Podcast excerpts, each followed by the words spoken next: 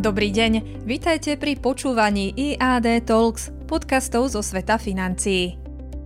Nálada investorov dosiahla extrémne negatívnu úroveň.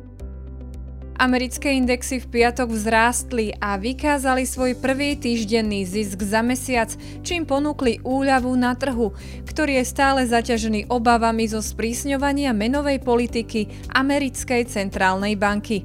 Akcie začali týždeň nižšie, ale potom sa v priebehu nasledujúcich dní zotavili, pričom akcie bank, priemyselných výrobcov a spotrebiteľských spoločností pomáhali viesť pelotón. Analytici argumentovali, že pri najmenšom časť oživenia zrejme priniesli investori, ktorí videli už výhodné ceny po troch po sebe nasledujúcich týždenných stratách, ktoré zničili veľkú časť letnej rally na trhu. Nálada investorov dosiahla extrémne negatívnu úroveň, uviedla Bank of America v piatkovej správe.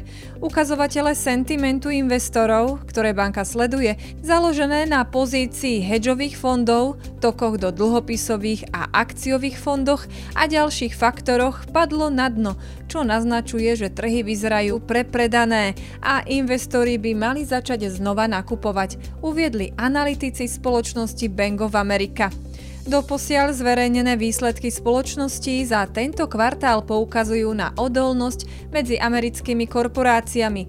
Podľa údajov z Dow Jones Market Data zaznamenalo všetkých 11 sektorov indexu S&P 500 týždenné zisky prvýkrát od februára 2021. Index Dow Jones pridal 377,19 bodu alebo 1,2%. Index S&P 500 si pripísal 61,18 bodu alebo 1,5% a Nasdaq Composite vzrástol o 250,18 bodu alebo 2,1% na 12 112,31. Za týždeň vzrástol Dow o 2,7 zatiaľ čo S&P 500 stúpol o 3,6% a Nasdaq o 4,1%. V Európe index Stocks Europe 600 získal 1,5%, kým hongkongský referenčný index Hang Seng vzrástol o 2,7% potom, čo augustové hodnoty inflácie v Číne zaostali za očakávaniami analytikov. Čínske spotrebiteľské ceny vzrástli v auguste o 2,5% v porovnaní s predchádzajúcim rokom, uviedol Čínsky národný štatistický úrad, čo je tlmenejší rast ako júlový nárast o 2,7%.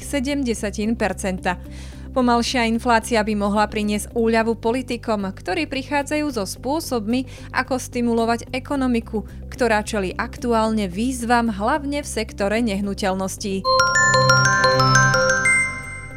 Tohto týždňový komentár pre vás pripravil Robert Bučič, portfólio manažér IAD Investments. Ďakujeme za počúvanie.